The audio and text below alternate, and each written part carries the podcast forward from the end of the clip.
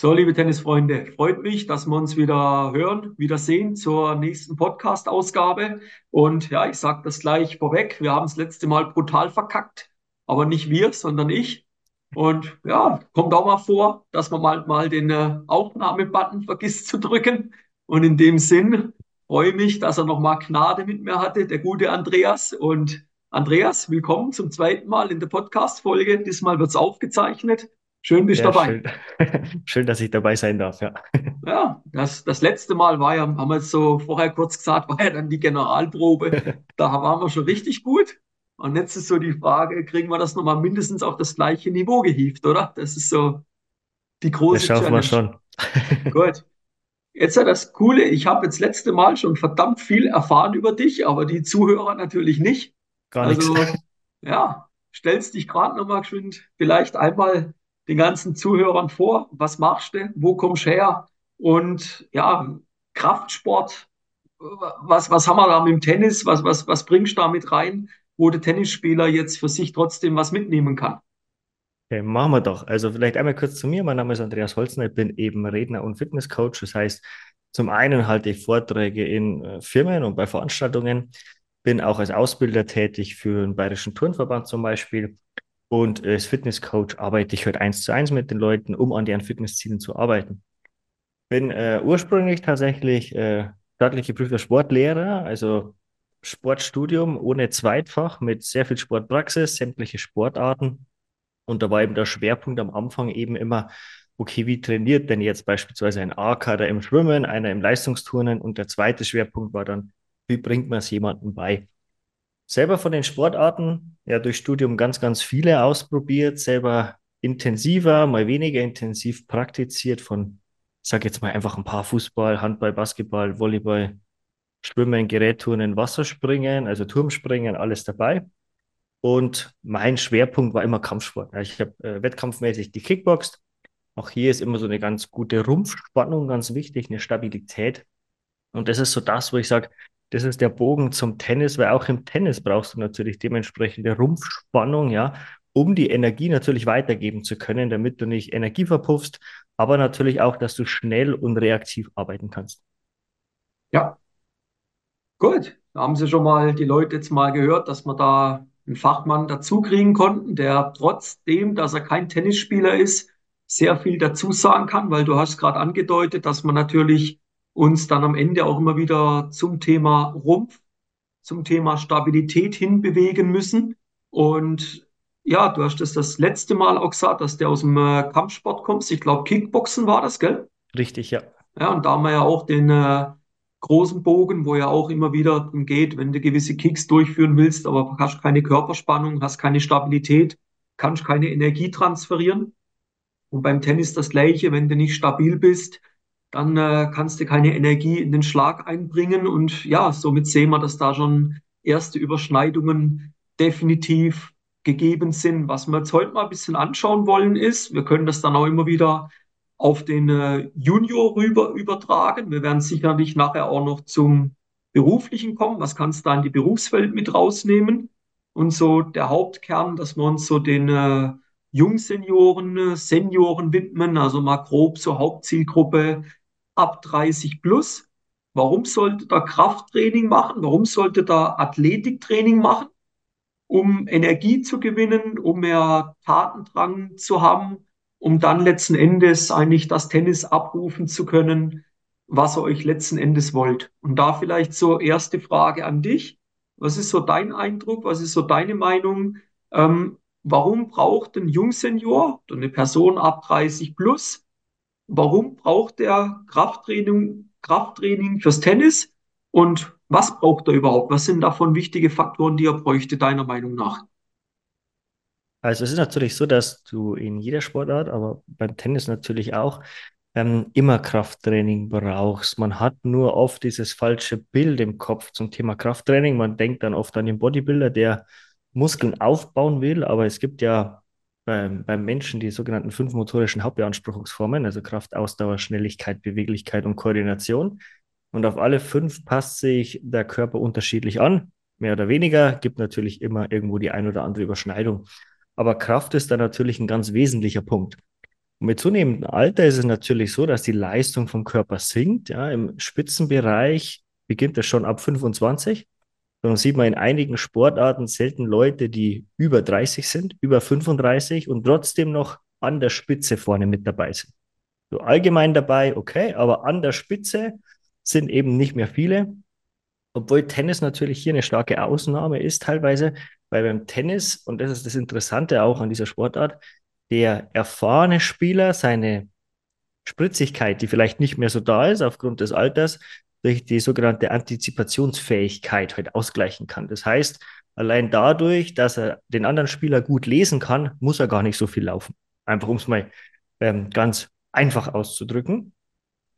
Und das Krafttraining sind halt zwei Punkte, die es unterstützt. Gerade mit zunehmendem Alter wird die Maximalkraft weniger. Also genau genommen müsste man sagen, die dynamische Maximalkraft, also sich mit großer Kraft irgendwo wegdrücken.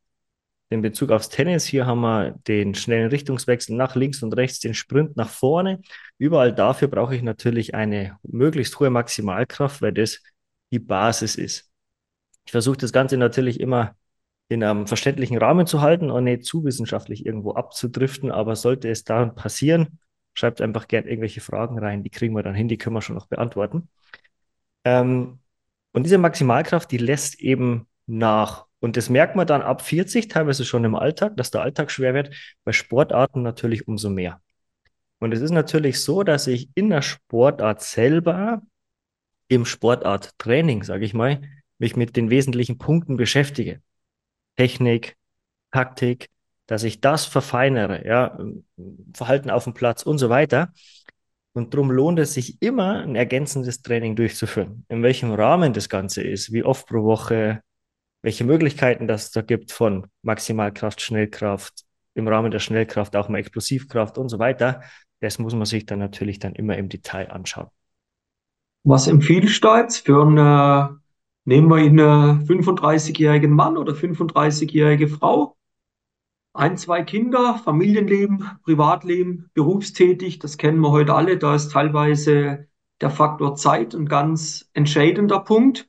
Was empfiehlst du da? Wie viel Zeit in der Woche sollte man in Krafttraining, in Athletiktraining, auch als Hobbyspieler investieren, damit man zumindest, was auf der einen Seite gesagt, gewisse Fähigkeiten vielleicht noch mal ein bisschen auffrischen kannst. Und damit du natürlich diesen Rückgang, der unweigerlich kommt, der in der Natur liegt, den wir auch gar nicht aufhalten können, aber abbremsen können. Was empfiehlst du da? Was, wo müssen wir da ansetzen? Kommt natürlich immer ein bisschen drauf an. Ich sage immer, jedes Training ist besser als kein Training. Das heißt, wenn man es nur einmal in die Woche schafft, ist schon mal immerhin besser, das zu bremsen, als wie wenn man gar kein Krafttraining einbauen würde. Interessant wären tatsächlich aber, ich sage mal so, zwei Einheiten, wenn es geht, drei, ja, aber zwei ist schon mal so eine solide Basis, wo man sagt, wo man in irgendeinem zeitlichen Rahmen sich bewegt von der eigentlichen Trainingseinheit, also ohne Aufwärmen, ohne Duschen, ohne wie auch immer, die eigentliche Trainingseinheit irgendwo zwischen 30 und 60 Minuten. Da muss natürlich, wenn die Einheit kurz ist, das natürlich auch dementsprechend gut geplant sein, damit man die Zeit auch möglichst effektiv nutzt. Aber das ist schon so eine Basis, die man braucht. Du hast jetzt gesagt, die Zeit effektiv nutzen. Da muss natürlich als Spieler, da bin ich zum Beispiel ein großer Fan davon, natürlich auch eine gewisse Disziplin, eine gewisse Motivation mitbringen, zu sagen, du hast jetzt eigentlich ein Meeting. Ja, wenn du im Geschäft jetzt mit deinem Vorgesetzten ein Meeting hast, dann gehst du nebenbei auch nicht Zeitung lesen. Du hast jetzt eine halbe, dreiviertel Stunde Meeting mit dir und jetzt wird gearbeitet. Und jetzt wird im athletischen Bereich gearbeitet. Was vielleicht auch, was ich aus Erfahrung, aus der Erfahrung, aus der Praxis raus mitgeben kann, ist, ganz viele Spieler, du hast jetzt gesagt, ja, einmal, dann vielleicht mal zweimal oder dreimal. Ja, bei den meisten ist ja, fangt überhaupt erstmal an. Und wenn er dann merkt, jetzt habt ihr da, sage ich mal, Blut geleckt, jetzt macht's euch Spaß, jetzt habt ihr die Motivation, jetzt seht ihr, ja, auch Krafttraining kann Spaß machen, komme ich gleich noch dazu. Ähm, dann ist meistens die Freude auf eine zweite Einheit in drei, vier Wochen viel höher, als wie wenn ich jemand sage, pass auf, du musst jetzt dreimal die Woche, 60 Minuten, das ist für die allermeisten meiner Meinung nach viel zu viel auf einmal und lieber erstmal klein anfangen und dann wollen wir das große Ganze irgendwann haben und sagen, ja, und in einem Dreivierteljahr, dann machst du dreimal die Woche Training. Aber das Wichtige ist doch, erstmal anfangen. Und ich glaube auch im Athletikbereich ist es, der Großteil scheitert daran, dass sie vielleicht mal kurz anfangen und dann aber auch ganz schnell wieder aufhören, oder? Ja, also definitiv. Das ist in allen Bereichen im Athletikbereich, das ist mit den Fitness-Einsteigern, die am Anfang des Jahres sagen, hey, jetzt bin ich motiviert, jetzt tue ich was, jetzt werde ich fit, die neuen Ziele. Ähm, ein Hauptproblem ist, wie du schon gesagt hast, dass man nicht weiß oder als Laie, sage ich mal, es einem schwerfällt einzuschätzen, wie viel brauche ich wirklich. Ja, die sehen halt, was machen die guten Spieler, wie oft trainieren die pro Woche und versuchen das eins zu eins umzusetzen, was ja an sich überhaupt nicht sinnvoll ist. Also völliger Quatsch ist, weil du natürlich die Ausgangsbasis eine ganz eine andere ist. Und da hat man eben ein Problem, wenn ich das davor noch nie integriert habe im Training, in meinen Trainingsprozess, sage ich mal, dann ist es am Anfang von Arbeit im Kopf, wenn ich mir vorstelle, ich muss jetzt dreimal, viermal die Woche ins Training gehen. Und diese Arbeit im Kopf, die hindert einen schon dran. Und darum ist das Einfachste tatsächlich, wie du sagst, dieses sogenannte Minimalprinzip anzuwenden und zu sagen, okay, was schaffe ich sicher? Ist einmal die Woche 30 Minuten okay, das schaffe ich. Das schafft jeder. Wer das nicht schafft, der hat so ein kleines Prioritätenproblem. Ähm, aber das ist definitiv möglich. Und dann stellt man fest, ach ja, das läuft jetzt und läuft und läuft und läuft und läuft. Und dann schafft man ein zweites Mal und ein drittes Mal und dann kann man das optimieren. Aber wichtig ist, dass man wirklich mal, ich sage mal, vier, fünf, sechs Wochen am Stück durchzieht und dabei bleibt. Und manchmal auch in den sauren Apfel beißt und sagt, okay, ich gehe jetzt, auch wenn ich keine Lust habe, weil ich weiß, es bringt was. Denn was ganz entscheidend ist, dieses Wiederanfangen, dieses erneute Anfangen ist viel, viel anstrengender, als wir das dabei bleiben. Und das hatte jeder schon mal, der beim Training längere Zeit ausgefallen ist, aufgrund von Krankheit, Verletzungen und so weiter. Wenn ich da mental nicht dabei bleibe, dann stelle ich ja meinen Alltag um und dann merke ich auf einmal, wie bequem es ja doch ist, mal nicht ins Training zu gehen, mal lieber ja. essen zu gehen, und das ist halt ein Problem und drum versucht immer dabei zu bleiben, so gut wie es geht. Ja, der, der interessante Punkt ist ja, du hast da gerade was angesprochen und das ist ja, ich bin da immer auch für eine klare, offene, ehrliche Kommunikation. Es macht ja teilweise auch keinen Spaß. Also da muss man auch mal die Kirche im Dorf lassen und es ist natürlich dann eine große Herausforderung, wenn du das Training alleine machst. Also ich für meinen Teil zum Beispiel mache mein Athletiktraining fürs Trailrunning 99 Prozent allein und äh, ja, wie oft denke ich mir da, ja komm, lass es doch sausen, aber nee, du machst dann halt. Und im Endeffekt muss ich sagen, das ist vielleicht auch mal ganz wichtig für euch, ihr müsst ja irgendein Ziel haben. Und wenn du jetzt sagst, du willst Clubmeister werden oder du möchtest dieses Jahr, jetzt im Mai beginnt die Verbandsrunde wieder und du möchtest da alle drei Matches, alle drei Spiele willst du gewinnen, dann hast du eigentlich ein Ziel. Und dann muss sagen, dann kommt das, was Andreas jetzt gerade richtig gesagt hat. Das Krafttraining reduziert ja auch die Verletzungsanfälligkeit. Du willst ja für dein Team nicht ausfallen. So, du möchtest drei Matches gewinnen. Das bedeutet aber auch, du musst deinen Körper ja in einen gewissen Zustand bringen. Und dann musst dranbleiben. Und das ist vielleicht auch mal ganz wichtig, dass ihr euch versucht, oder nicht versucht, sondern einfach mal macht, euch ein Ziel setzt, auf das ihr hinarbeitet und dann eigentlich sagt, und dieses Krafttraining, das ist ein elementarer Bestandteil, um das Ziel zu erreichen weil einfach nur, zwar brutal gesagt, Blei zu fressen und man sieht den Sinn nicht dahinter. Ja, da musste schon einen relativ ausgeprägten, ja, Schweinehund-Besieger dabei haben, dass du das letzten Endes auch durchziehst, oder?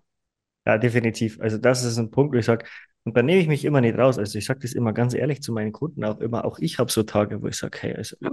heute will ich nicht, heute geht's nicht. Ähm, in einzelnen Fällen kommt es dann tatsächlich vor, dass es dann auch mal nichts wird, ja, aber das ist ganz, ganz selten. In der Regel habe ich mir meinen Plan so zusammengestellt, dass es auch flexibel ein bisschen einsetzbar ist. Man muss es ja auf dem Alltag ein bisschen anpassen können. Ähm, aber auch ich habe das eben, wo ich gesagt habe, ich keine Motivation. Ich habe nur einen wahnsinnigen Vorteil und der ist, ich weiß, wenn ich beispielsweise im Fitnessstudio bin, wenn ich an dem Ort bin, wo ich trainiere, dann fällt es mir leicht, 100% zu geben. Das ist so in meinem Kopf immer so dieser Leistungsgedanke, der schon immer da war. Durch den Sport, durch Studium wurde er dann teilweise nicht besser. Ähm, und dann fällt es mir tatsächlich leicht, mich selber so an die Grenzen zu bringen, wenn ich vor Ort bin. Und das weiß ich.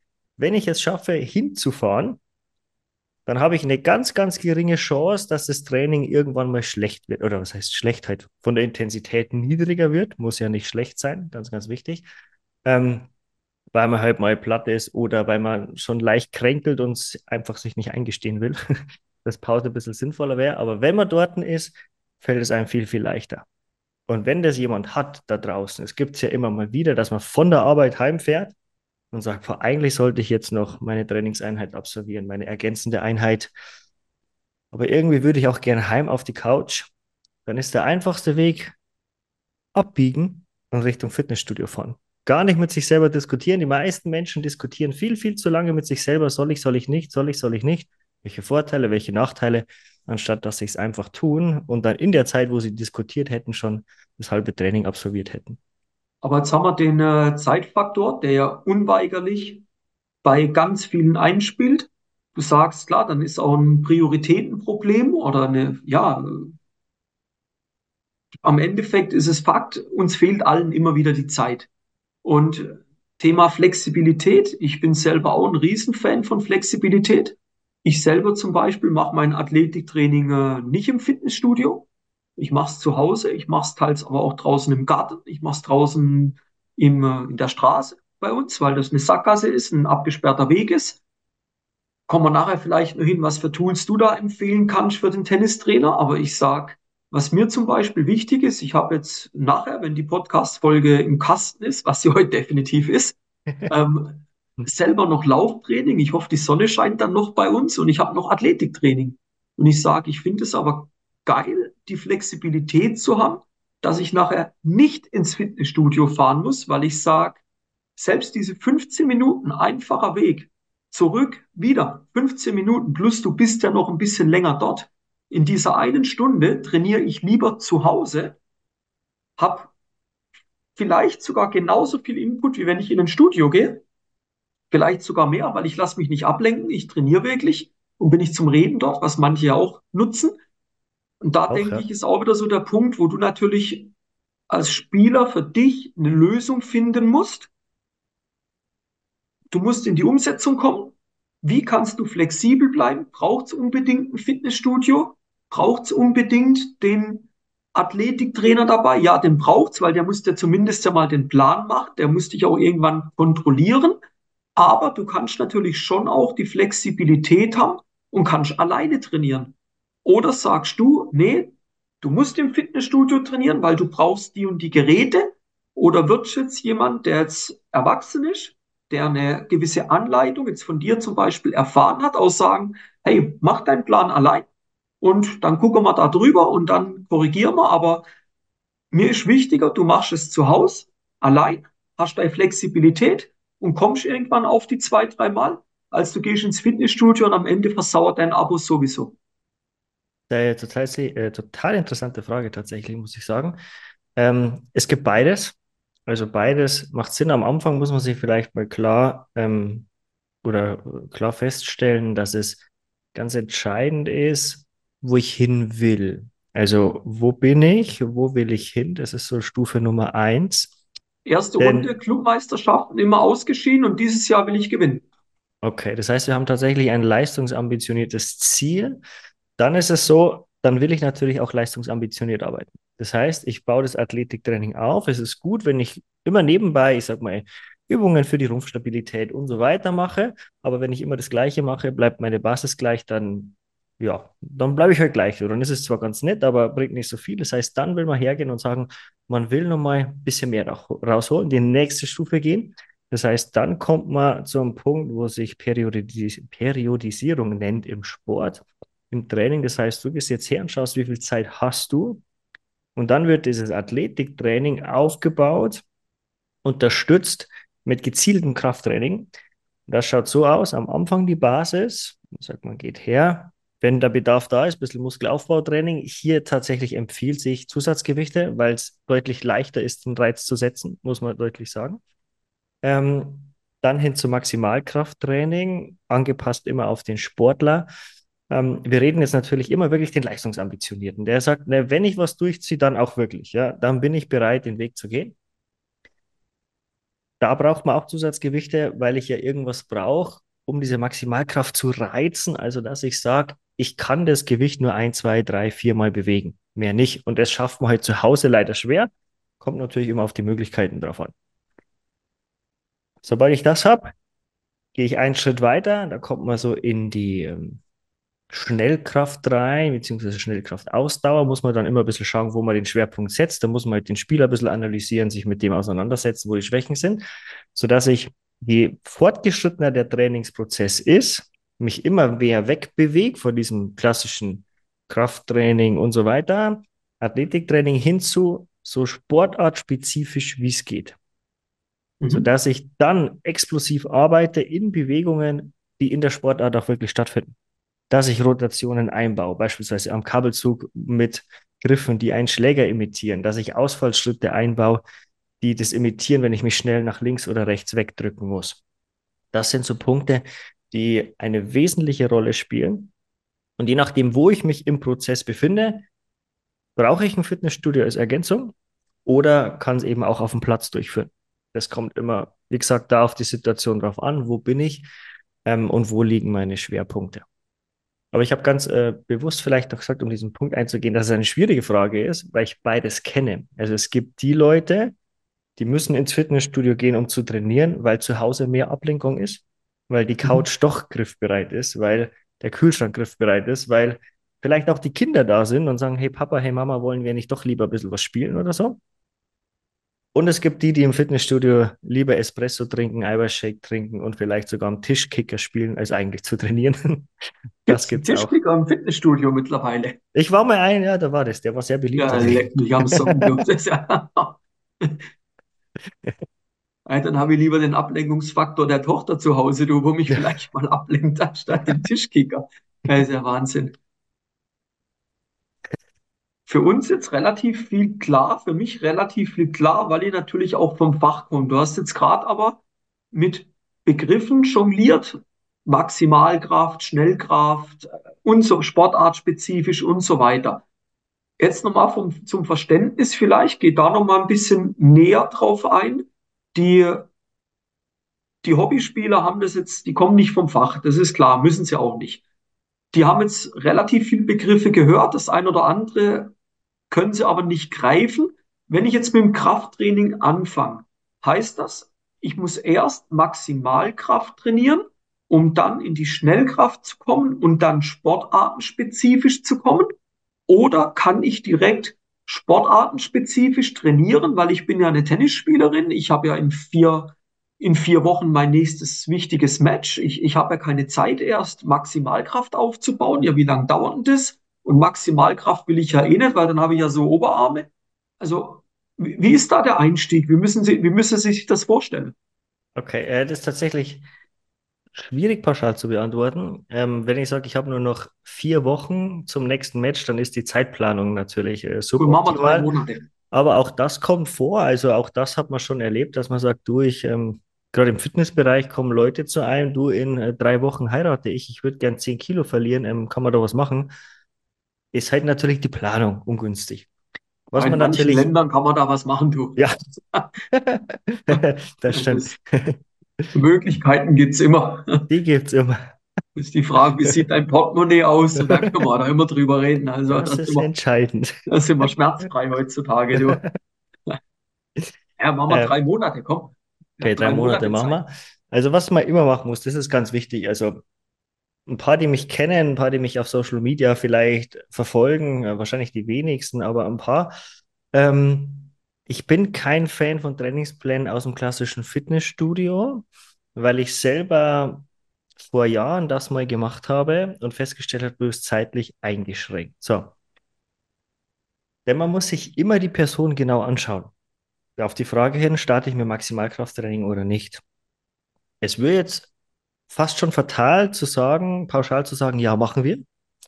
Denn ich habe ein Problem, und zwar Maximalkrafttraining, also zur Begriffbestimmung, Maximalkraft ist so der größtmögliche Kraftimpuls, den man erzeugt, den man willkürlich erzeugen kann, so muss man sagen. Also maximal schweres Gewicht, das man zum Beispiel einmal aufheben kann, so um es ein bisschen greifbar zu machen. Dadurch, dass ich schwer arbeite, habe ich natürlich große Belastungen auf Muskelsystem, Muskel, Sehnen, Gelenksysteme und so weiter. Und da wäre es natürlich fatal zu sagen, wenn ich sage, hey, du bist jetzt Anfänger, du würdest aber gern mehr Power rausholen, arbeite einfach mit komplett schweren Gewichten. Da ist die Verletzungsgefahr sehr hoch, sodass es sein kann, dass der, das nächste Turnier dann nicht in drei Monaten ist, sondern in einem halben, dreiviertel Jahr wieder, wenn eben die Verletzung auskuriert ist. So, und das will man vermeiden. Da muss man sich immer den Sportler anschauen, ob ich davor nicht eher mit ein bisschen mehr Wiederholungen arbeite, im Sinne des Muskelaufbaus, im Sinne der Kraftausdauer, damit der überhaupt ein Gespür dafür bekommt. Und ansonsten, wenn das Gefühl da ist und ich das Ganze mache, das Zeitrahmen zwischen zwei bis vier Wochen, zwei bis sechs Wochen, je nach Basis, was da ist, dann steige ich schon einmal ein bisschen intensiver zu trainieren, also das Gewicht zu erhöhen auch hier muss man es anpassen an Sportler. Darum empfehle ich natürlich schon immer mal wieder die Betreuung, je nachdem, wie viel Erfahrung man selber in dem Bereich hat. Das ist natürlich auch ein Punkt. Ähm, warum ist die Maximalkraft so wichtig? Vielleicht ist das ein Punkt, den man, auf den man genauer eingehen soll, wo sich ein bisschen lohnt. Und zwar muss man überlegen, was passiert beim Maximalkrafttraining. Ich kann ja dann nicht nur mehr Gewicht bewegen, so was ich hier optisch sehe, sondern es passiert natürlich im Körper auch sehr, sehr viel. Das ist zum einen, muss man wissen, der Körper nimmt nicht alle Muskelfasern her, die da ist in der Muskulatur. Wenn man untrainiert ist, kann man so pauschal sagen, irgendwo so um die 50 Prozent grob, wo der Körper nutzt. Und wenn man trainierter ist, nutzt er bis zu 95 Prozent, um diesen Kraftimpuls erzeugen zu können. Das heißt, durch das regelmäßige Training nimmt er schon mal mehr Muskelfasern dazu. Es ist wie, ich sage mal das Bild Tauziehen. Ja, ich möchte jetzt Tauziehen machen. Ich habe hier acht Leute. Und was passiert von diesen acht Leuten im normalen Zustand, oder machen wir zehn Leute, dann ist es einfach, ich habe zehn Leute und im normalen Zustand ziehen plus fünf von diesen zehn. Bringt mir wenig. Ja, ist zwar okay, aber bringt mir wenig. Und irgendwann ziehen dann acht oder neun davon, sodass du richtig viel Kraft entwickelst. Was natürlich fürs Tennis allgemein gut ist, aber für alles, für jede Sportart, weil das die Basis ist, worauf alles ähm, aufbaut, sage ich mal. Schnellkraft, Reaktivkraft, Explosivkraft, einfach um ein paar Begriffe zu nennen. Ähm, was passiert noch beim Maximalkrafttraining? Der Körper fängt an, dass diese Muskelfasern nicht nur mehr arbeiten, sondern gleichzeitig arbeiten. Das heißt, statt dass jetzt diese neun Leute am Tau erst der erste zieht, dann der zweite, dann der dritte, dann der vierte, dann der fünfte Blöck sagt, ziehen die alle gleichzeitig. Das heißt, ich kann viel effektiver arbeiten, meine Muskulatur viel effektiver einsetzen. Das ist so dieser Vorteil, warum sich gezieltes Krafttraining immer auszahlt. Das Körpergefühl verbessert sich, Körperspannung verbessert sich und ich kann meine Muskulatur effektiver nutzen. Das ist ein ganz wesentlicher Punkt. Und das Problem ist aber, das spürt man erst, wenn man es mal gemacht hat. Wenn ja. ich das noch nie gemacht habe, dann stehe ich dann sage, hey, ich kann meinen Körper benutzen, ich fühle mich gut. Ähm, man könnte so provozierend sagen, wenn du nicht in der Lage bist, ohne Gewicht deinen Muskel voll anzuspannen, sodass du dieses Gefühl hast, der Muskel ist maximal angespannt, hast du zu wenig Körpergefühl, da kann man noch mehr rausholen. Das ist so ein ganz wichtiger Punkt.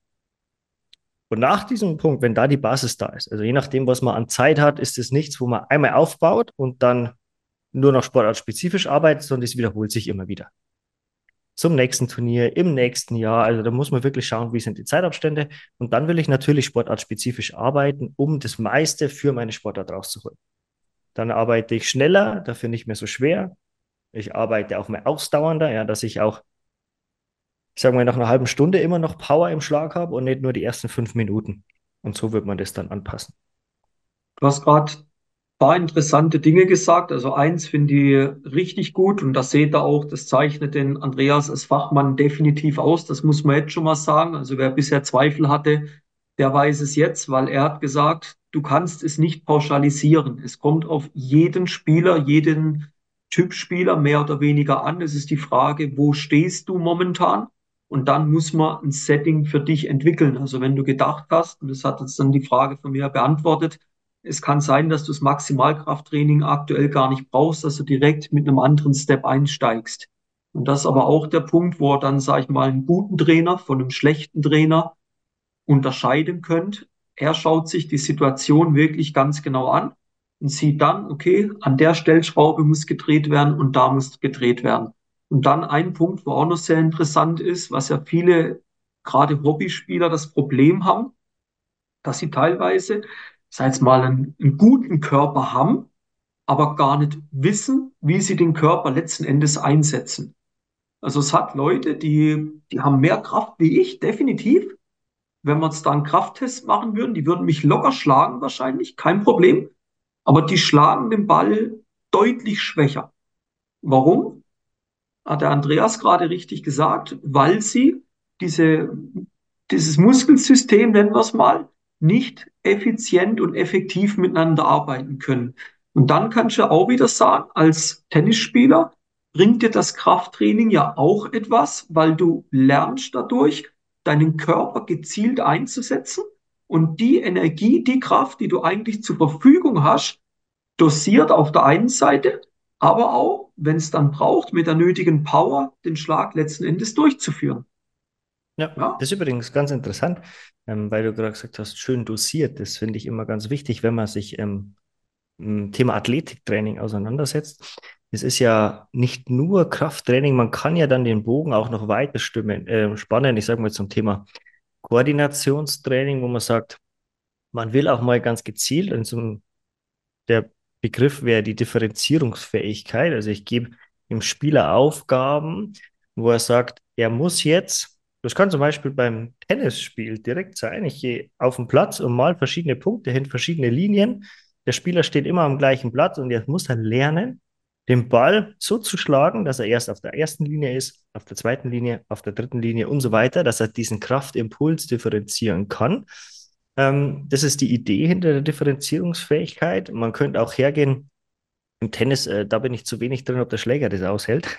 In anderen Sportarten, im Basketball geht man her und sagt, okay, jetzt mache ich mit anderen Bällen.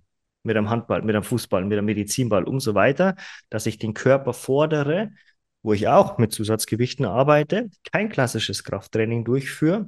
Denn das ist auch ein Punkt, der ja oft so ein bisschen innerlich, zu innerlichen Konflikten führen kann. Gerade bei Trainern, sage ich mal, dass man sagt, ja, aber wenn du jetzt Krafttraining machst, dann baust du Muskulatur auf, du wirst langsam, du hast zu viel Masse und so weiter, du hast keine Ausdauer mehr. Und das sind natürlich Pauschalaussagen, die völlig irrelevant sind, die irgendwo einen Hauch von Wahrheit haben, sobald ich schlecht durchführe. Und wenn ich es richtig durchführe, kann ich alles zusammen haben, ein bisschen Muskulatur aufbauen. Für alle, die sagen, eigentlich hätte ich gern optisch ein bisschen mehr, aber ich traue mich nicht, weil ich langsamer werde. Das muss nicht unbedingt sein. Schaut man sich die Sprinter an, was die für Oberschenkel haben, welche ja. Masse die haben und wie schnell die trotzdem sind.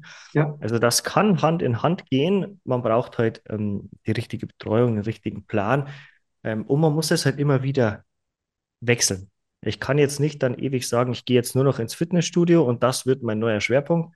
Wenn es dann auf einmal deine neue Leidenschaft wird, Cool, super natürlich, das will dir niemand ausreden, aber du musst schon irgendwo immer den Sportartbezug auch herstellen. Ja, also was geht ist beim Tennis zum Beispiel, das kannst vielleicht das kleine Input noch, das kannst du machen, beim Aufschlag zum Beispiel.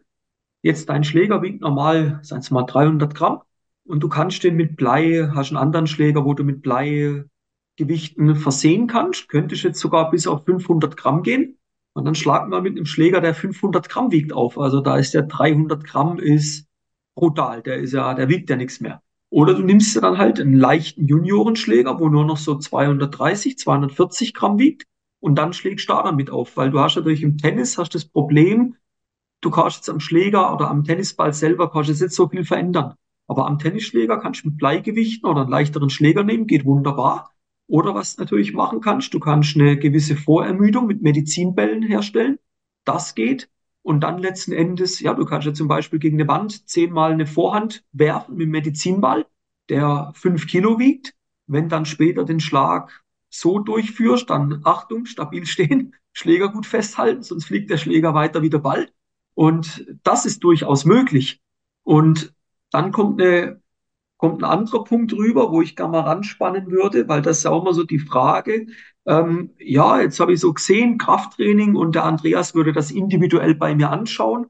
Ja, aber dann ist das ja ein stupides, stumpfes Pumpen und es soll mir ja Spaß machen. Wie schaffst du es? Wie versuchst du das herzustellen, wenn du mit Sportlern am Platz bist oder mit Sportlern arbeitest, dass du versuchst, doch möglichst einen großen realitätsnahen Praxisbezug herzustellen? Wie wichtig ist da das? Oder sagst, hey, da musst du einen Transfer hinkriegen, jetzt musst du Blei fressen und jetzt musst du die Sportart mal abblenden. Aber ich wäre eher Fan davon, wenn der Sportler so nah wie möglich im Krafttraining halt auch in der Sportart drin ist. Wie siehst du das? Da sind wir im ganz klassischen, in der ganz klassischen Betreuung drin, wo ich sage, was mir immer wichtig ist, dass äh, der Spieler, der Interessent, der Kunde versteht, warum er es macht. Denn wenn ich verstehe, warum ich es mache, was bringt mir das, tue ich Dann mir deutlich leichter. Genau, dann macht es gleich viel mehr Spaß. Ja, Und ich schaue, dass die Erfolge greifbar sind. Ja, es gibt, äh, das ist das Schwierige in Sportarten, wo ich sage. Beim Abnehmen ist es so, entweder das Gewicht geht runter oder nicht, oder optisch die Bilder verändern sich, ja oder nein. In Sportarten ist es gar nicht so leicht. Und da ist es aber immer möglich. Es ist immer möglich, irgendwo Punkte zu finden, wo ich sage, ich kann diesen Erfolg messbar machen. Sei es, dass ich dann mal hergehe, mich selber beim Tennis filme, wo ich sage, okay, meine Haltung ändert sich, meine Schnelligkeit ändert sich, diese Dinge, dass ich einfach mal auch nur das Gewicht messe. Ich sage, wie viel Gewicht bewege ich? Wie habe ich mich gefühlt nach der Trainingseinheit? Wie fühle ich mich nach der zehnten Trainingseinheit? Fühle ich mich immer noch platt oder sage ich, nö, eigentlich für das, was ich heute geleistet habe, ist meine Leistung schon nach oben gegangen. Das sind so Punkte, die mir ganz wichtig sind. Natürlich muss man auch die Disziplin reinbringen. Ohne Disziplin funktioniert der Sport nicht. Ja, das ist ja immer das, was man oft im Amateurbereich sieht, in der Spitze nicht mehr, aber im Amateurbereich, es gibt die Leute, die ganz viel Talent haben und die Leute, die ganz viel Arbeit reinstecken und die Leute, die ganz viel Talent haben, sind in, in den seltensten Fällen die, die immer überragend sind, weil sie eben sich nur aufs Talent verlassen und irgendwann der Fleiß fehlt. Und wenn du halt ganz weit hoch kommst, brauchst du immer mehr Fleiß, da macht so die letzten paar Prozent machen dann das Talent aus. Das macht dann die Genetik aus. Aber der Rest ist ganz, ganz viel Fleiß. Und darum ist der natürlich logischerweise eine entscheidende Rolle. Also ich würde lügen. Ich sage immer, ich kann dir den besten Plan der Welt machen, wenn du ihn nicht umsetzt, haben wir beide nichts davon. Ja? Dann bringt es eben nichts. Aber man muss irgendwo das greifbar machen, dass eben der Spaß da ist. Das soll schon sein. Gerade wenn man es halt auch hobbymäßig macht und nicht seinen Lebensunterhalt damit verdient. und ich denke, da sprechen wir ja die Zielgruppe voll an. Also 100 Prozent von den Zuhörern, die sind Hobbysportler. Und da ist einfach der entscheidende Punkt ist, ihr müsst es mal machen. Und wenn er da mal hinkommt, wenn er an den Punkt kommt, dass ihr es macht, dann macht ihr schon mehr wie äh, neun Kontrahenten von euch, weil die reden nur drüber und machen es nicht. Nochmal, von dem, äh, von dem Messbaren, von dem, von dem Greifbaren. Wie schaffst du es? Am Platz kann ich vielleicht mal zwei, drei Beispiele bringen. Du wärst jetzt mit mir am Platz. Ich bin jetzt 42 und ich sage, ja, ich möchte doch in dem Bereich ein bisschen schneller werden. Ich möchte aber auch im Rumpfbereich ein bisschen stabiler werden. Ich habe immer das Gefühl, ich breche immer so ein bisschen zu der Seite weg. Ich bin Linkshänder, wenn ich die Vorhand spiele. Ich kippe immer so ein bisschen zur Seite weg. Wie würdest du jetzt da mit mir arbeiten, dass ich das greifbarer habe und dass ich da aber auch mit Spaß dabei bin, dass wir möglichst nah in der Sportart drin werden. Kannst du da mal ein Beispiel bringen? Was man immer machen kann, das ist auch was, was jeder Einzelne, der jetzt zuhört, selber machen kann. Und ich sage, ähm, auch wenn ich jetzt niemanden habe, ähm, dass man mit Videoanalysen arbeitet. Das ist schon mal die Basis. Denn man muss immer überlegen, und das ist total interessant im Sport, dass die Eigenwahrnehmung eine ganz andere ist als die Fremdwahrnehmung. Also das erlebt man immer wieder. Äh, Darum arbeiten im Leistungssport alle mit Videoanalysen. Ähm, ich fand es bei meinem Studium so spannend, dass wir mit Videoanalysen gearbeitet haben. Man ist zum Beispiel ähm, beim Turnen und man springt eine, einen Bücksalto, also einen Salto, wo man versucht, mit den Händen zu den Füßen zu greifen, aber die Knie gestreckt sind. Weil wenn die Knie nicht gestreckt sind, gibt es Punktabzüge. Und man selber ist sich 100% sicher, dass die Knie einfach komplett gestreckt sind. Ja, das ist eine gerade Linie, da existiert kein Gelenk mehr. Und du schaust dir das Video an und ist dann irgendwie so, so halb krumm. Weil du dich in der Bewegung halt auf so viele Dinge konzentrieren musst, dass du dich nicht auf alles konzentrieren kannst. Und erst wenn du diesen einen Input von außen hast, hast du die Möglichkeit zu sagen, okay, da achte ich jetzt wirklich drauf. Darum das Einfachste, was du selber tun kannst, analysier dich mal selber. Film dich mal und geh mal ganz ehrlich mit dir in die Kritik und sag, naja, das könnte besser sein, das könnte besser sein, das könnte besser sein. Und dann schaue ich mir das an. Wenn ich mir feststelle, der Spieler bricht mehr zur einen oder zur anderen Seite fest, muss ich gucken, woran liegt's? Ja, welche Ursachen sind Ist der Stand vielleicht einfach blöd, ungünstig? Ähm, oder ist es vielleicht auch die Haltemuskulatur, die irgendwo abschwächt, Rumpfmuskulatur. Man muss anschauen, ist es in der Rotationsbewegung oder bei einer geraden Bewegung. Ja? Auch das hat natürlich Einflüsse. Und wenn man es dann greifbar machen will, schadet es natürlich nicht, wenn ich irgendwas finde, was messbar ist. Zum Beispiel, ich gehe her. Das sind wie so Tests, die man durchführen kann, die parallel natürlich zum ergänzenden Krafttraining oder Athletiktraining ähm, ablaufen. Ich lasse den Spieler ganz hinten am Feld starten und ich werfe ihm Bälle rein. Und die muss er immer wieder halt einfach bekommen. Und ich arbeite mich so weit nach vorne, dass ich erstmal sage, okay, wie reagiert er? Und dann gebe ich ihm mit Stoppuhr eine Zeitvorgabe. Den Ball musst du haben innerhalb von XY mhm. und suche mir eine Distanz, wo ich an diesem Punkt bin, wo er ihn gerade nicht mehr bekommt. Das kann ich ja frei wählen.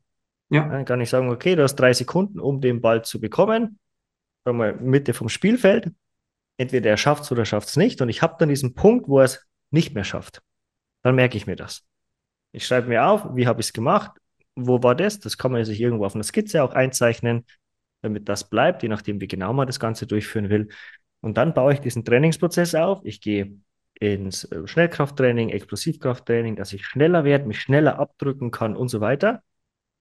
Und wenn ich dann an dem Punkt angelangt bin, wo ich den Test wieder mache, der Spieler das vielleicht schon wieder vergessen hat und er diesen Ball dann bekommt und ich sage, hey, weißt du noch, vor anderthalb Monaten, wo überhaupt keine Chance war, dass du diesen Ball jemals erreichst, jetzt hast du ihn.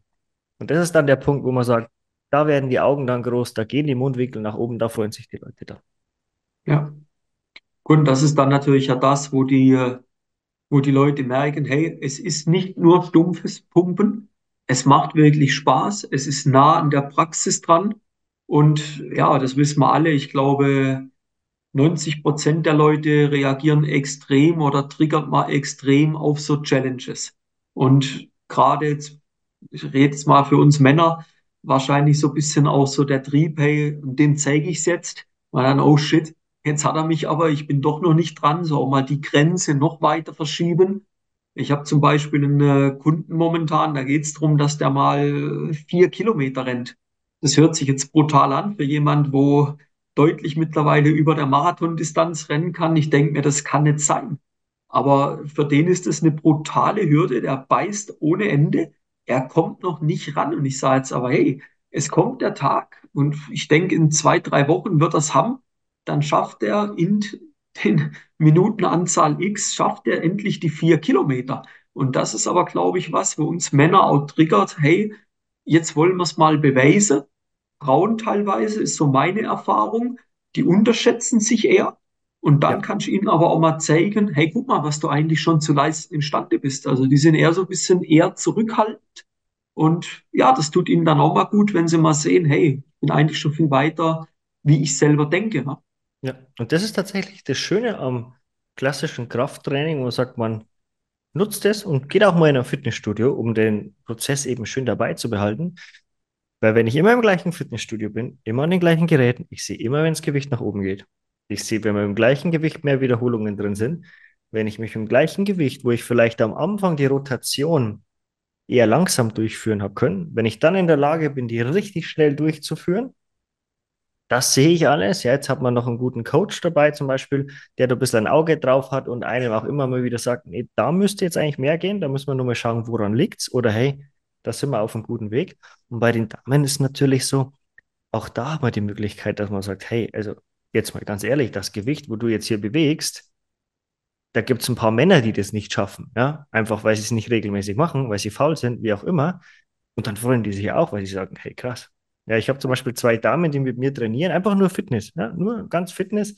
Ähm, die machen Liegestütz. Und dann haben sie mir mal erzählt, da haben ihre Männer so gesagt, ja, ja, ja, paar Liegestütz da. Und dann haben die meine Challenge gemacht. Und weil die Männer nichts tun, haben die Damen in der Liegestütz-Challenge gewonnen gegen die eigenen Männer. Das glaube Kann man sich ja. vorstellen, wie die dann gegrinst haben und wie ja. die sich gefreut haben. Ich denke, was natürlich auch immer wieder ein sehr interessanter Punkt ist, ich merke das beim Laufen, bin auch schon teilweise gefragt worden, warum machst du das so? Du hast vorher ein paar Punkte erwähnt. Man macht es jetzt mal auf der einen Ebene, dann geht man in die nächste. Und da war so für mich der Punkt, ich wollte dich da nur nicht unterbrechen, ist so die Komfortzone verlassen. Und ich mache es zum Beispiel beim Laufen so, ich laufe ja mittlerweile fast jeden Tag. natürlich unterschiedliche Distanzen, aber ich laufe nie zweimal die gleiche Strecke. Es kann sein, dass ich Teilelemente von dieser Strecke laufe, aber ich laufe eigentlich nie die gleiche Strecke. Warum? Weil ich meinen Körper auch immer wieder einer neuen Herausforderung stellen will, weil ich ihn immer wieder neu challengen will.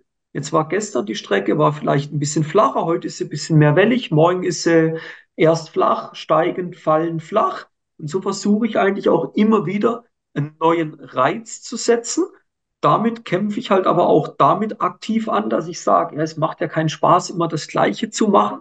Und das ist, glaube ich, halt auch das, wo vielen Spielern fehlt, wenn die die Abwechslung hätten, wenn die die Challenges hätten, wenn es nicht immer das Gleiche wäre, dann wären sie auch wahrscheinlich etwas motivierter, mal dran zu sein. Wenn sie dann sagen, so, und jetzt machen wir mal mit dem Partner mal den Test, gucken wir mal, wer länger die Position hält.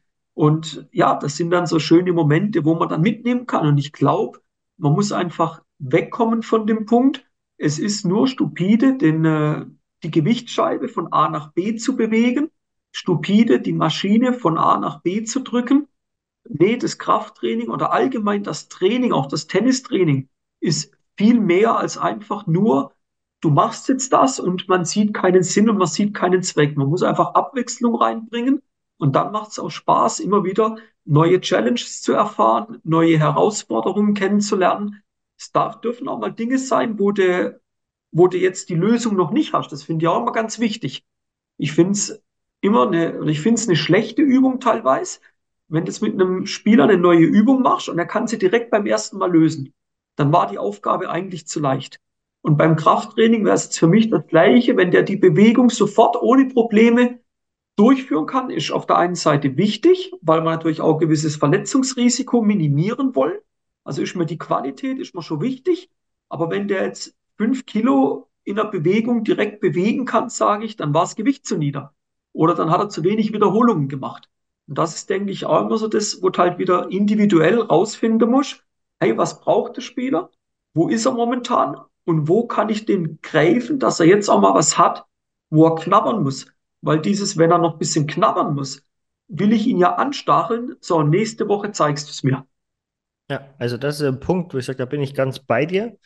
Ähm, einmal mit dem Abwechslung reinbringen, das ist natürlich ganz wichtig, dass man das versteht, dass man, dass das entscheidend ist ja im Trainingsprozess. Wenn ich jetzt sage, ich will nur Muskeln aufbauen, ich will jetzt nur Bodybuilding machen, selbst die bringen immer Abwechslung rein, du siehst es nur nicht so weil es für einen immer gleich ausschaut. Die bringen aber Abwechslung rein in Form von mal kürzere Pausen, mal mehr Sätze. Bedeutet, statt dass ich jetzt zweimal zehn Wiederholungen Bankdrücken mache, mache ich fünfmal zehn Wiederholungen oder achtmal zehn Wiederholungen, je nachdem, wo ich bin. Äh, in gewisser Form wird es irgendwann ein wenig stupide und stumpf, aber da ist man natürlich wie in jeder Sportart, das ist überall, wenn der Schwimmer seine Bahnen zieht, könnte man auch sagen, warum zieht er immer seine Bahnen und macht nichts anderes, weil irgendwo muss ich halt erstmal die Arbeit reinstecken. Ja. Aber Abwechslung kann man immer reinbringen. Man kann es immer interessant gestalten. Das ist auch immer das, mein Anspruch an diesen zeitlichen Aufwand. Und man sagt, natürlich wäre es super, wenn ich jetzt jemand vor mir habe, der vier, fünfmal die Woche trainieren kann. Aber das ist halt nicht die Realität. Und das ist das, was so, also nur Krafttraining, sage ich mal, und dann ergänzen noch das andere. Ähm, viel spannender ist ja dann zu sagen, okay, wie oft schaffst du es und wie kann ich das Beste für dich rausholen, sodass du noch Spaß hast, trotzdem deine Leistung steigt und du dich denkst, hey geil, das ist super, so fit war ich noch nie. Den Ball hätte ich sonst nie erwischt zum Beispiel. Das sind so Punkte, wo reinkommen. Und die Komfortzone verlassen, das ist so ein Punkt, den man leider nicht so oft sieht im Hobbybereich. Ähm, Warum? Manchmal ja, manchmal mehr. Also, das ist so ein Punkt, wo ich sage, es kommt vielleicht auf die Sportart ein bisschen davon. Ich hoffe, dass es im Tennis anders ist. Ich kenne es aus dem Fitnessbereich, da ist es so, da ist manchmal angenehmer halt, wenn es nicht brennt. Ich kenne es auf dem Kampfsport, da wird so manchmal so Larifari trainiert. Ähm, hat man in jeder Sportart. Vielleicht bin ich nur anders gepolt. Also, das ist auch so ein Punkt, ich sage, ähm, Darum freue ich mich immer, wenn jemand mit mir arbeiten will, der selber Leistung erbringen will, weil dann macht es Spaß. Dann macht es richtig Spaß, wenn jemand einfach so als Ausgleich ein bisschen was machen will. Das ist zwar cool, das ist zwar nett, aber so aus der Komfortzone raus ist das, was dich wirklich weiterbringt. Denn wir brauchen im, im Training, ja, im Trainingsprozess, und das ist ganz egal, ob Beweglichkeit, Schnelligkeit, Ausdauer, Koordination, Kraft. Du brauchst immer einen sogenannten überschwelligen Reiz oder ich sage immer einen trainingswirksamen Reiz. Also ein Reiz, der den Körper zwingt, sich anzupassen. Denn unser Körper ist natürlich aufgrund von der Evolution sehr geprägt. Das heißt, jeder Umbauprozess, jede Anpassung ist Arbeit. Da überlegt er sich, brauche ich das wirklich? Brauche ich jetzt wirklich mehr Muskulatur? Muss ich jetzt wirklich schneller sein? Ja oder nein? Muss ich jetzt wirklich beweglicher sein? All diese Dinge. Und nur wenn ich den Körper, ich sag mal, überzeugen kann, dass er sich auch anpasst, wird er sich anpassen. Dann gibt es ja so viele Leute, die ins Fitnessstudio gehen, ein halbes, dreiviertel Jahr, ja, wie auch immer, sich eigentlich verändern wollen. Das ist immer die Aussage, was wichtig ist, dass sie es auch wollen, aber sich optisch nichts verändert, weil sie halt nur halb trainieren. Weil dann öfters ja Handy in der Hand ist. Ich glaube, da liegt der Punkt, liegt da häufig an dem, an dem, da hängt der Punkt dran. Die sagen zwar, sie wollen es, aber sie wollen es wirklich gar nicht. Ja. Und diese Komfortzone verlassen ist ja immer, du musst die Komfortzone ja verlassen, wenn du ein höheres Ziel hast. Also das Ziel muss ja an einem Ort sein, wo du momentan noch nicht hinkommst. Weil mit dem Setting, was ich jetzt habe, dann hätte ich das Ziel ja schon erreicht. Ja. So, aber jetzt muss ich ja sagen, okay, es hat ja schon einen Grund, warum ich das Ziel nicht erreiche. Weil ich nicht bereit bin, Dinge anders zu machen, weil ich nicht bereit bin, mehr zu machen, weil ich nicht bereit bin, Dinge auch mal anders zu machen, weil ich nicht bereit bin, aus dem gewohnten Umfeld rauszugehen. Die Leute denken ja heute, ja, wenn es mal leicht anfängt zu brennen, um Gottes Willen, jetzt kann ich mich ja verletzen. Sofort aufhören. Wenn da eine Schweißperle runterläuft, um Gottes Willen, ich trockne aus. Sofort aufhören. So. Und da ist ja der Punkt, du musst ja mal, die meisten haben keine Ahnung, was mal ein realistisches Ziel auch für sie wäre. Die setzen die Ziele ja schon viel zu tief, weil sie auch sagen, ja, es ist ja schlimm, wenn ich das Ziel nicht gleich erreiche. Und man lebt ja heute, dass es uns allen ja eigentlich viel zu gut geht. Also dem Spieler, der sagt zwar, er möchte jetzt Clubmeister werden, aber am Ende ist es ihm ja fast schon scheißegal, wenn er halt doch wieder in der ersten Runde rausfliegt, weil es verändert sich ja nichts für ihn. Er hat immer noch seinen Job, seine Frau ist wahrscheinlich trotzdem immer noch mit ihm verheiratet. Kinder gehen ihm halt mal auf den Sack, warum er jetzt schon wieder verloren hat. Okay, aber morgen sieht die Welt auch schon wieder anders aus. Also eigentlich ist es ja nicht schlimm. Aber man sieht's ja, wenn du dann ganz kurz vom Hobbysportler mal weggehen in den Spitzensport. Es wird ja schon immer gefragt, ja, warum haben wir so eine extrem hohe Dichte von Spielern, von Spielerinnen aus mehr ärmeren Ländern. Ja, warum? Weil die die Wahl haben. Entweder machen sie es und sie werden dann Erfolg haben. Wenn sie es nicht machen, dann sind die auf einem Level, dann geht's denen wirklich nicht gut. Dann haben die wirklich wirtschaftliche Probleme. Aber für uns ist doch völlig egal, wenn ich jetzt nachher nicht trainiere. Ich verdiene morgen keinen Franken weniger. Wenn ich jetzt nachher trainiere, ich verdiene morgen keinen Franken mehr. Also ist doch die Hürde eigentlich brutal hoch, dass du sagst, und trotzdem mache ich's. Ja. Ja, das ist halt bei dem Hobbyspieler, wir haben ja alles, es tut uns ja nichts weh. Die Herrenmannschaft wird trotzdem aufgestellt, du spielst ja trotzdem, auch wenn du schlecht trainierst, weil es halt nur das Hobby ist. Aber sobald man da ein bisschen ein Ziel hat und sagt, hey komm, wir wollen aufsteigen, da müsste sich doch eigentlich das innere Feuer entfachen und sagen, ja, aber ich trage da meinen Teil dazu bei und wenn wir es nicht schaffen, aber an mir lag es nicht, weil ich habe trainiert, ich habe alles gegeben. Ja, und das, das ist so ein bisschen. Das äh, Thema Ziel, wo du sagst, was ich ganz spannend finde. Und für alle, die sich jetzt schwer tun und sagen, ja, so ein richtiges Ziel habe ich nicht, auch ein Punkt, den ich immer spannend finde, ist auch so ein bisschen was der innere Anspruch an einen selber. Ja. Wie will ich denn, dass die Trainingseinheit abläuft? Will ich sie einfach nur hinter mich bringen oder sage ich, nee, wenn, dann gebe ich mein Bestes.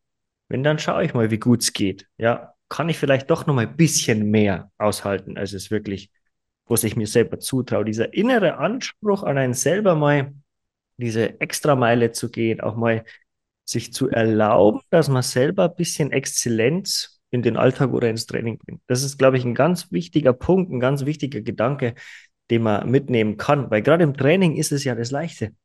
Im Training kann das jeder tun. Ja. Im Job, im Beruf ist es nicht immer leichter. Da funktioniert es halt manchmal nicht. Aber im Training, wenn du sagst, hey, du machst jetzt fünf Kilometer voll beim Laufen oder vier Kilometer voll oder drei oder zehn oder zwanzig, je nachdem, dann machst du die voll. Da gibt es gar keinen Grund, das nicht zu tun. Man muss nur sagen, okay, diese Exzellenz, die erlaube ich mir, und danach erlaube ich mir, dass ich darauf stolz bin. Das ist ein ganz wichtiger Punkt. Wenn ich mir nicht erlaube, darauf stolz zu sein, dann bremse ich mich wieder. Und man darf doch stolz auf sich sein. Ich sage immer so schön, ähm, wir sind eh schon immer, wenn wir mal ehrlich sind, unser stärkster Kritiker, also bei vielen. Und da schadet es doch gar nicht, wenn man auch mal ein bisschen stolz auf sich selber ist. Ich denke, im Endeffekt ist es ja aber auch eine gewisse Mentalitätssache. Also wenn wir mal so kurz den Bogen rüberspannen in die Berufswelt, ganz viele, die wollen ja beruflichen Erfolg haben. Ja, da musst du aber auch was tun dafür. Und dann musst du dich doch fragen, okay, wenn du jetzt in gewissen Projekten arbeitest, gewisse Aufgaben im Beruflichen zu erledigen hast, das machst du auch nicht nur mit halber Kapelle. Da gibst du ja auch Vollgas. Und so musst du sagen, okay, dieses Vollgas geben im Sport, dieses Vollgas geben im Krafttraining, das kann sich ja dann auch wieder positiv auf die Berufswelt übertragen. Und ein Stück weit ist dann die Frage auch wieder an dich. Was ist so deine Erfahrung? Wie ändert sich das berufliche Bild vielleicht auch von dem einen oder anderen, wenn er jetzt eigentlich mit der, Interakt in der Intention gekommen ist, fürs Tennis Krafttraining zu machen, athletisch besser zu werden? Hat das auch schon Auswirkungen auf die Leistungsfähigkeit im Berufsleben? Was hast du da so wahrgenommen bisher? Definitiv. Also es gibt ein paar Punkte, die, wo sich die Auswirkungen, wo man sie unmittelbar sieht oder sagen wir nach relativ kurzer Zeit schnell sieht. So muss man es vielleicht formulieren. Das ist einmal natürlich äh, die Körperhaltung, die sich ändert, einfach weil die Schultern ein bisschen mehr nach hinten gezogen sind, der Gang ein bisschen aufrechter ist, der Gang insgesamt ein bisschen leichter und nicht so schwerfällig wirkt. Das ist natürlich, was die ganze Ausstrahlung angeht, eine ganz wichtige Sache, eine ganz entscheidende Sache, gerade wenn es ums Thema geht, mal überzeugender aufzutreten. Das erlebt man natürlich immer wieder im Berufsleben, ist aber auch beim Thema Dating zum Beispiel so. Also wenn du anders auftrittst, das merkt der Gegenüber einfach. Das ist so ganz egal, ob als Frau oder als Mann, das merkt der Gegenüber. Und da ist Krafttraining natürlich ein ganz anderer Punkt oder ein ganz entscheidender Punkt. Und was noch so ein anderer Punkt ist, ist natürlich so dieses Mentale, dieses den Stress hinzunehmen, also die Stressresilienz, die sich verbessert beim Training, beim Ausdauertraining stark, beim Krafttraining stark, gerade wenn man so Richtung Kraftausdauer auch geht. Und man sagt, wenn es jetzt anstrengend ist, wenn der Muskel brennt, wenn man schon keine Lust mehr hat, wenn man vielleicht an dem Punkt ist, wo man sagt, boah, jetzt geht es gar nicht mehr, trotzdem dabei zu bleiben, trotzdem weiterzumachen, dann verbessert sich die Stressresilienz. Und das Spannende ist, für den Körper ist es in erster Linie mal völlig egal, woher denn dieser Stress kommt. Aus der Arbeit, aus dem Privatleben, aus dem Sport, aus dem Training. Es ist völlig egal. Er lernt besser mit dem Stress umzugehen. Beispielsweise durchs Training, durch andere Möglichkeiten. Und das hat natürlich positive Aspekte oder Effekte, die man auf jeden anderen Bereich transferieren kann. Das ist ganz spannend. Also man erlebt ja nicht ohne Grund, dass Menschen, die hohen Stresssituationen immer wieder ausgesetzt sind, ganz egal, ob körperlich oder mental, dass die im Berufsleben gewisse Positionen relativ leicht oder für gewisse Positionen besser genommen oder lieber genommen werden. So muss man es nur sagen. Also was ich habe, ich habe einen Bekannten, der tatsächlich beim ja, militärisch, sage ich mal, ein bisschen aktiv ist, so beruflich. Und der sagt, es ist immer wieder faszinierend. Sobald du in einem gewissen Punkt bist, wirst du in der privaten Wirtschaft total gern genommen, weil sie wissen, der kann durchbeißen. Der hat die, die Führungsqualitäten, was ja da noch mehr dazukommt, logischerweise auch. Aber er kann durchbeißen. Er kann sich auch mal durchsetzen. Er hat generell diese Ausstrahlung, die ich jetzt von jemandem in dieser Position erwarte. Und da kann ich schon starten, dass ich das mit Krafttraining integriere, indem ich mich immer mal wieder herausfordere, immer mal wieder sage, okay, ich gebe mir diese Challenge.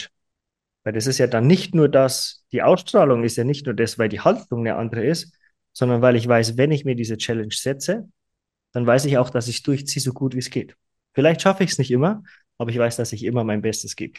Und das ja. ist natürlich so, ein, so eine Wirkung nach außen, die kannst du dann gar nicht mehr verstecken. Die ist dann einfach da. Ganz egal, wem du triffst.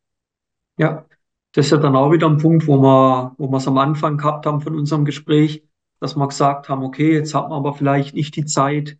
Also du kannst ja das, ja, das Athletiktraining ja nicht nur für den Sport positiv mitnehmen, du kannst es ja auch mitnehmen für den äh, beruflichen Aspekt. Vielleicht noch als kleine Ergänzung dazu, was mir teilweise auffällt, ich beobachte teilweise auch immer mal ganz gern die Leute nur, wie wirken sie denn, wie wirken die Leute auf dich, wie kommen sie daher? Und ich glaube, ne, mir wird es zum Teil auch attestiert, ich glaube, meine Menschenkenntnis ist nicht so schlecht. Ich kann da relativ gut vorhersagen, teilweise, wie manche ticken und wie sie drauf sind und was sie machen. Und bei manchen siehst du es einfach schon, dass ich sage, der hat mal mindestens ein Jahr überhaupt nichts für seinen Körper gemacht.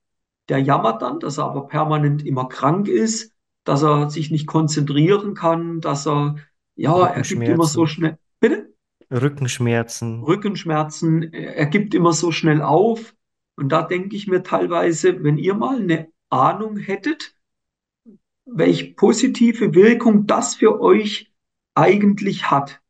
Ja, und jeder Arbeitgeber, meiner Meinung nach, wenn er auch ein gewisses unternehmerisches Ziel hat, müsste seine Mitarbeiter eigentlich dazu verpflichten, jeden Tag mindestens 30 Minuten eine sportliche Tätigkeit auszuüben. Mir wäre das als Arbeitgeber egal. Aber du müsstest was machen. Und wenn der eine schwimmen gehen will, soll er schwimmen gehen. Wenn der andere Gewichte heben gehen will, soll er Gewichte heben gehen. Wenn der andere Fahrrad fahren will, soll er Fahrrad fahren. Aber ich glaube schon, dass du viel, viel leistungsfähiger bist, dass du auch viel, viel gesünder bist, wenn du dich sportlich betätigst. Und ich merke das zum Beispiel bei mir immer, wenn mal Wettkampfpausen sind oder ich mal das Pensum deutlich runterfahre, dann droht so die Gefahr von einer Erkältung oder dass ich auch mal krank werde, dass mich wirklich erwischt. Aber ansonsten bin ich eigentlich das gesamte Jahr über immer gesund. Und ich glaube, das hängt schon auch damit zusammen, weil du eben viel Sport machst. Gut, vielleicht auch mal zu viel. Ich sage, es muss nicht so exzessiv sein, aber gar nichts zu machen ist sicherlich falsch. Frage an dich da auch nochmal, was sind so deine Erfahrungen? Was für positive Nebenwirkungen kann denn der Zuhörer jetzt mitnehmen, wenn der sagt, hey, und jetzt mache ich's? Fass das nochmal kurz zusammen. Was für positive Nebenwirkungen nimmst du da, kann ich aus deiner Sicht mitnehmen, wenn ich jetzt mit dem Krafttraining beginne? Ja, beim Krafttraining ist natürlich ähm, Sport allgemein, vielleicht um auf den Punkt Nummer eins zu gehen, dass du dich dadurch äh, besser fühlst und gesünder fühlst. Das liegt an einer interessanten Sache. Das heißt ja immer so schön, Sport ist Mord, ja, vielleicht schon mal gehört. Ähm, da ist was Wahres dran, denn jedes Training ist erstmal schlecht für den Körper. Das heißt, es stört die Homöostase, also dieses biochemische Gleichgewicht, und erst dann passt sich der Körper an und dadurch verbessert sich zum Beispiel das Immunsystem. Und wenn man jetzt sagt, nur, man schaut sich jetzt nur das Krafttraining an, ist immer schwierig, das Ganze zu differenzieren, weil natürlich manche Prozesse im Körper parallel ablaufen. Aber wenn ich sage, ich schaue mir nur das Krafttraining an, was du mindestens mitnehmen kannst, ist eine bessere Haltung. Eine bessere Haltung führt immer wieder zu ein, einer besseren Ausstrahlung und zu einer besseren Einstellung. Also das weiß man mittlerweile, dass die Art, wie du sitzt, wie du dich bewegst, ganz viel auf deinen eigenen mentalen Zustand sich niederschlägt quasi. Das heißt, wenn du immer so ein bisschen nach vorne gebeugt läufst, ja, immer nach vorne gebeugt sitzt, dann neigst du eher dazu, dass du sagst, okay, es ist alles eher ein bisschen nicht ganz so gut, nicht ganz so schön. Du bist ja nicht so toll. Andere Leute sind viel besser. Und du sagst, nee, du änderst deine Haltung. Ja, du richtest dich nur ein bisschen auf, was du bei cleveren Krafttraining nicht vermeiden kannst. Wenn du schlecht machst, machst du die Haltung schlimmer, okay. Aber wenn du sagst, du machst es clever, kannst du es nicht vermeiden, auf einmal siehst du die Welt ganz anders. Ja, dein Auftreten ist anders. Die Leute werden dich auch ansprechen. Und wenn sie nur sagen, hey, was hast du denn anders gemacht? Irgendwie wirkst du ganz anders. Du stehst ganz anders da. Also das sind so Punkte, die du mitnehmen kannst. Und dann geht es natürlich noch weiter. Sag mal, Verletzungsprophylaxe, weil du mehr Stabilität in deine Gelenke bringst. Das ist so der, der Transfer vielleicht wieder zur sportlichen Situation. Das Ungünstigste, was dir passieren kann, ist, wenn du dich im Training verletzt. Ja? Das heißt, einmal zu schnell nach links abgedrückt, nach rechts abgedrückt, die Stabilität im Knie war nicht so da, auf einmal unangenehm. Muss gar nichts gerissen sein, aber so ein kleines Stechen reicht schon aus, dass man sagt, pff, man muss wieder ein paar Tage langsamer machen. Auch das willst du vermeiden. Und durchs Krafttraining bringst du mehr Stabilität rein in deine Gelenke, in deinen Rumpf. Kannst natürlich dadurch Bälle besser schlagen, und auch äh, besser treffen, ja, fester schlagen, mehr Spannung auch wirklich umsetzen. Das ist so diese, ähm, äh, man spricht in der Sportwissenschaft oder Trainingswissenschaft auch so von dem Prinzip der Kopplung von Teilimpulsen. Also, dass ich ganz viele Einzelimpulse habe und die lasse ich einmal gefühlt durch meinen Körper laufen, um dann den großen Impuls, beispielsweise am Schläger, zu entfalten, dass der Ball möglichst schnell fliegt, möglichst weit fliegt, wie auch immer. Das sind so ein paar Punkte, die man mitnehmen kann, um jetzt mal nur ein paar aufzuzählen. Ja. Jetzt ist den äh, Zuhörern wahrscheinlich bewusst, ich hoffe, die meisten konnten wir motivieren, einmal sich mit dem Thema Athletiktraining, mit dem Thema Krafttraining mal ein bisschen mehr auseinanderzusetzen, vielleicht auch mal zu beginnen. Der ein oder andere hat aber immer nur so ein bisschen vielleicht die Hürde, ja, das, wenn ich jetzt mehr Muskelmasse kriege, es gibt ja Trainer, die propagieren, dann wirst du langsamer. Ähm, welche positive Auswirkungen deiner Meinung nach hat das Athletiktraining nochmal aufs taktische, aufs technische, aufs mentale, wenn man da nochmal so zwei, drei Keypoints den Leuten mehr oder weniger zum Abschluss mit an die Hand geben? Was würdest du ihnen damit, was würdest du ihnen damit auf den Weg geben? Also Vorteil ist schon mal, wenn du sportartspezifisch trainierst, und das ist so das, wo wir ja hinwollen, das haben wir ja schon gesprochen, wir haben besprochen, dass du schneller agieren kannst. Du bist viel flexibler, ja, dein Körper ist, dadurch, dass er leistungsfähiger ist, erwischst du schon mal Bälle, die du sonst gar nicht erwischt hättest. Das heißt, du schaffst da schon mal so einen kleinen Unterschied zu schaffen, einfach dadurch, dass du sagst, den Ball, den hast du jetzt noch. Den hast du jetzt noch gerettet, du bist quasi noch im Spiel. Sag ich mal, das ist ein Punkt.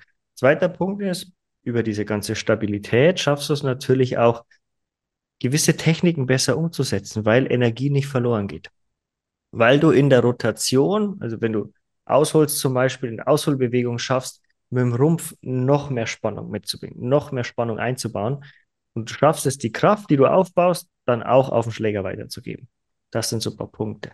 Mental ist natürlich ganz, ganz entscheidend, hat aber jedes Training. Also das würde ich auch, will ich auch dem Ausdauertraining nicht abschreiben und so. Ähm, aber dass du sagst, dieses Durchbeißen, das auch in den letzten paar Minuten nochmal sagen, hey, die nutze ich jetzt noch voll. So gut wie es geht, ich gebe alles, ich bleibe dabei. Das sind so ganz wesentliche Punkte. Und man kann ja, weil du vorher nochmal Athletiktraining gesagt hast, man könnte das ja noch weiter spannen. Ja, man kann ja dann nicht nur im Krafttraining sein, sondern im Schnellkraftbereich, Explosivkraftbereich, auch Schnellkraft, Ausdauer, also über lange Zeit möglichst schnelle Kraftimpulse erzeugen zu können. Man kann es kombinieren mit Beweglichkeitstraining, mit dem einen oder anderen Koordinationstraining und so das Training wirklich ja, spaßig gestalten. Also, dass es richtig Spaß macht, dass man sagt, man hat eine Herausforderung und man profitiert aber auch davon. Du hast letztes Mal, ich habe ja dann, äh, ja, wo wir es halt verkackt haben, haben wir so ein schönes Beispiel gehabt von dem, äh, es war, glaube ich, ein Herr, wo aber auch der Trainer ein bisschen im Clinch mit dem Krafttraining steht. Ja. Magst du dich an die Geschichte noch erinnern?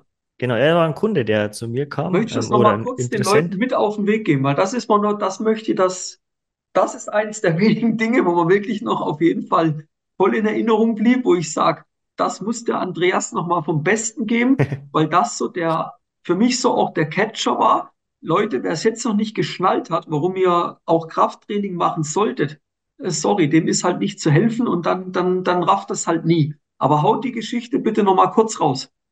Es war ganz spannend, weil ich ähm, ein Interessent zu mir kam übers Fitnessstudio, sagt, er würde gern ein bisschen mehr Muskelaufbau, er würde gern besser werden, ja, aber er würde sich auch gern optisch so ein bisschen verändern, so ein junger Mann, halt ambitioniert.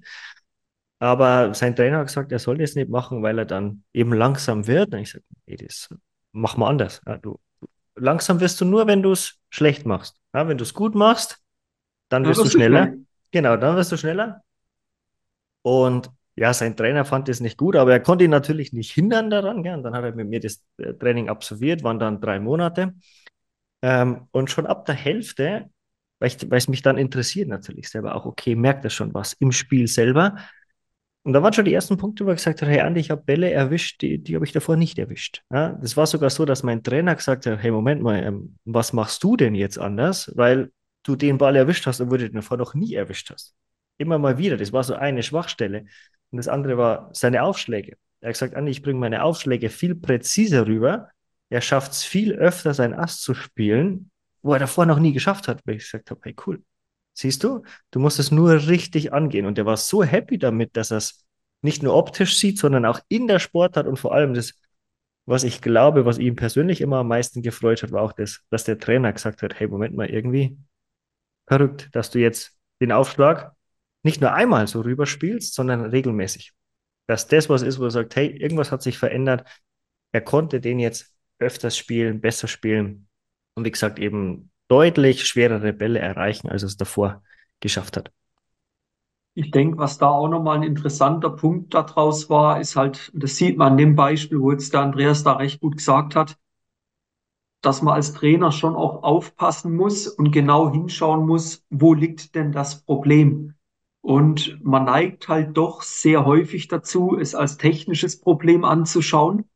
Aber wenn ich jetzt halt eine schlechte Stabilität habe oder wenn ich zu langsam bin, dann ist das kein technisches Problem. Es wird vielleicht schon auch irgendwann zum technischen Problem, weil ich den Schlag nicht mehr kontrollieren kann. Ja, aber wenn ich jetzt nur stupide an der Technik mit dem Spieler weitergearbeitet hätte, er hätte keinen schnelleren Aufschlag hingekriegt, er hätte die Bälle nicht erlaufen und das ist das, wo halt dann auch, ich habe das vorher schon gesagt, einen guten Trainer eigentlich auch mal auszeichnet, der sich den Spieler individuell anschaut und dann sieht, hey, jetzt braucht es ein bisschen von dem, jetzt braucht es was von dem, jetzt braucht es was von dem. Du kannst ja auch nicht beim Kochen einfach pauschal mal nochmal eine Handvoll Salz reinschmeißen Dabei hätte es vielleicht ein bisschen Paprika gebraucht. Also da muss ich ja auch mal dann sagen, okay, da muss ich das Gespür entwickeln, auch als Trainer, von was für Zutaten muss ich jetzt noch mal reinnehmen. Und ich denke, das war ein sehr gutes Beispiel, wo du da gebracht hast, dass man da halt gesehen hat, ja, der Trainer, der hätte jetzt weiter Salz reingeschmissen. Dabei hätte es auch mal von einem anderen Gewürz noch was gebraucht. Ja. Wenn der abschließend zum Abschluss den Leuten draußen, den Spielern so eine Kernmessage mit rausgeben, würdest für den Hobbyspieler mit deinem Background aus dem Kraftsport, aus dem Athletiktraining, was würdest du ihnen so mit auf den Weg geben? Was für ein Appell würdest du ihnen so rüberschmeißen? Was ist da so deine abschließende Message? Hm, es wäre einmal tatsächlich, dass man mal bewusster die Komfortzone verlässt. Aber was viel, viel wichtiger ist oder damit zusammenhängt, auch mal neue Dinge ausprobiert. Das kann ein Krafttraining sein. Das kann aber auch mal sein, dass man sagt, nee, man baut bloß ein bisschen Beweglichkeitstraining ein. Ähm, aber dass man sagt, man probiert was Neues aus, dass der Körper neue Erfahrungen machen kann aus einem komplett anderen Bereich. Ja, von mir aus, das geht jetzt zwar weg vom Krafttraining, aber sagen wir mal, du würdest gern mal tanzen. Es gibt nahezu wenig Sportarten oder Tätigkeiten, die besser sind, um die Koordination zu verbessern, ganzheitlich, als wie tanzen. Choreografien auswendig lernen, Schrittfolgen und so weiter. Und da forderst du deinen Körper ganz anders. Und einfach mal wieder öfters neue Dinge ausprobieren, wo dein Körper lernt. Denn wenn dein Körper besser wird, wird er nicht nur in der anderen Tätigkeit besser, sondern auch in deiner eigentlichen Hauptsportart. Ja. Gut, super, cool. Wenn ich Kontakt mit dir aufnehmen möchte, weil ich sage, ja, ich habe mal ein bisschen Bedarf in dem Krafttrainingsbereich, wie, wie komme ich an dich ran? Wie, wie kriege ich dich? Am einfachsten kriegt man mich tatsächlich über die Homepage, also einfach www.andreasholzner.de. Ähm, da kann man sich dann direkt so ein kostenloses Beratungsgespräch ähm, buchen. Also ein Termin sichern kostet nichts. Eine Viertelstunde, 20 Minuten, wo man einfach mal schaut, wie schaut deine Situation aus? Wo willst du hin? Kann ich dir helfen und ist es einigermaßen realistisch so? Das ist so die Basis. Und dann kann man schauen, macht man eine Zusammenarbeit oder nicht. Was man auch natürlich immer machen kann, einfach auf Instagram vorbeischauen, Holzner Andreas. Da gibt es in den Stories immer mal wieder Fragerunden. Da hat man dann auch immer mal Zeit oder die Möglichkeit, seine eigene Frage individuell zu stellen. Die beantworte ich dann in der Regel auch immer, gebe mir Mühe relativ zügig, je nachdem, wie viele das immer ankommen. Und das sind so die Hauptdinge, wo man mich am einfachsten erreichen kann. Ansonsten, wenn ihr wollt, schaut gerne auch auf dem YouTube-Kanal vorbei. Auch hier Andreas Holzner und dann äh, Sport and Performance.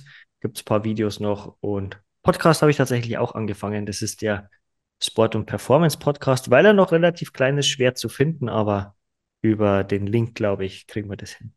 Ja, also ich würde eh sagen, also müsst jetzt nicht zurückspulen, wir verlinken die Kontaktdaten vom Andreas unten und dann äh, natürlich, wer da Interesse hat, kann ihn euch nur wärmstens empfehlen.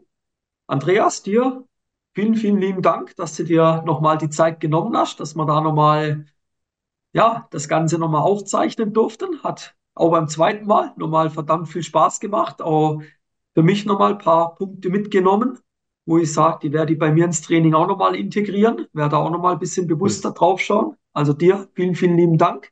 Ja, ich sage danke, dass ich da sein durfte. Also hat mir sehr viel Spaß gemacht, auch die zweite Runde. Wie gesagt, ich habe ja. dir ja vorab gesagt, die wird bestimmt noch besser als die erste und ich glaube, die war richtig gut auch wieder und hat mir ja. sehr viel Spaß gemacht und ich hoffe, dass jeder Einzelne zumindest einen Punkt mitnehmen konnte. Das ist immer so der Anspruch, wo ich sage, wenn man nur eine Sache mitnimmt, hat man schon gewonnen. Ich sage also auf dem Punkt nochmal ganz kurz, wenn du sagst, wenn du nur eine Sache mitnehmen kannst, aber angenommen, wie, wie viele Folgen hast du jetzt? Wie viele Folgen Podcast hast du schon aufgenommen? Müssten jetzt 13 sein und 13, zwei, also. drei, die dementsprechend äh, demnächst online gehen. Wenn ich jetzt 13 Podcast-Folgen habe und ich kann nur eine Sache aus den 13 mitnehmen, habe ich ja 13 Dinge. Wenn ich jetzt diese 13 Punkte umgesetzt kriege, äh, dann müsste ich ja eigentlich was massiv verändern. Und das kann auch immer so zum Abschluss für euch vielleicht ein guter Punkt sein. Wenn ihr die Podcast-Folge nochmal hört, überlegt euch doch mal eine Sache oder schreibt euch mal eine Sache raus und an der arbeitet ihr. Und dann macht er gefühlt eigentlich nicht viel, meint ihr, aber ihr macht schon mal mehr wie der, wo es nicht gemacht hat.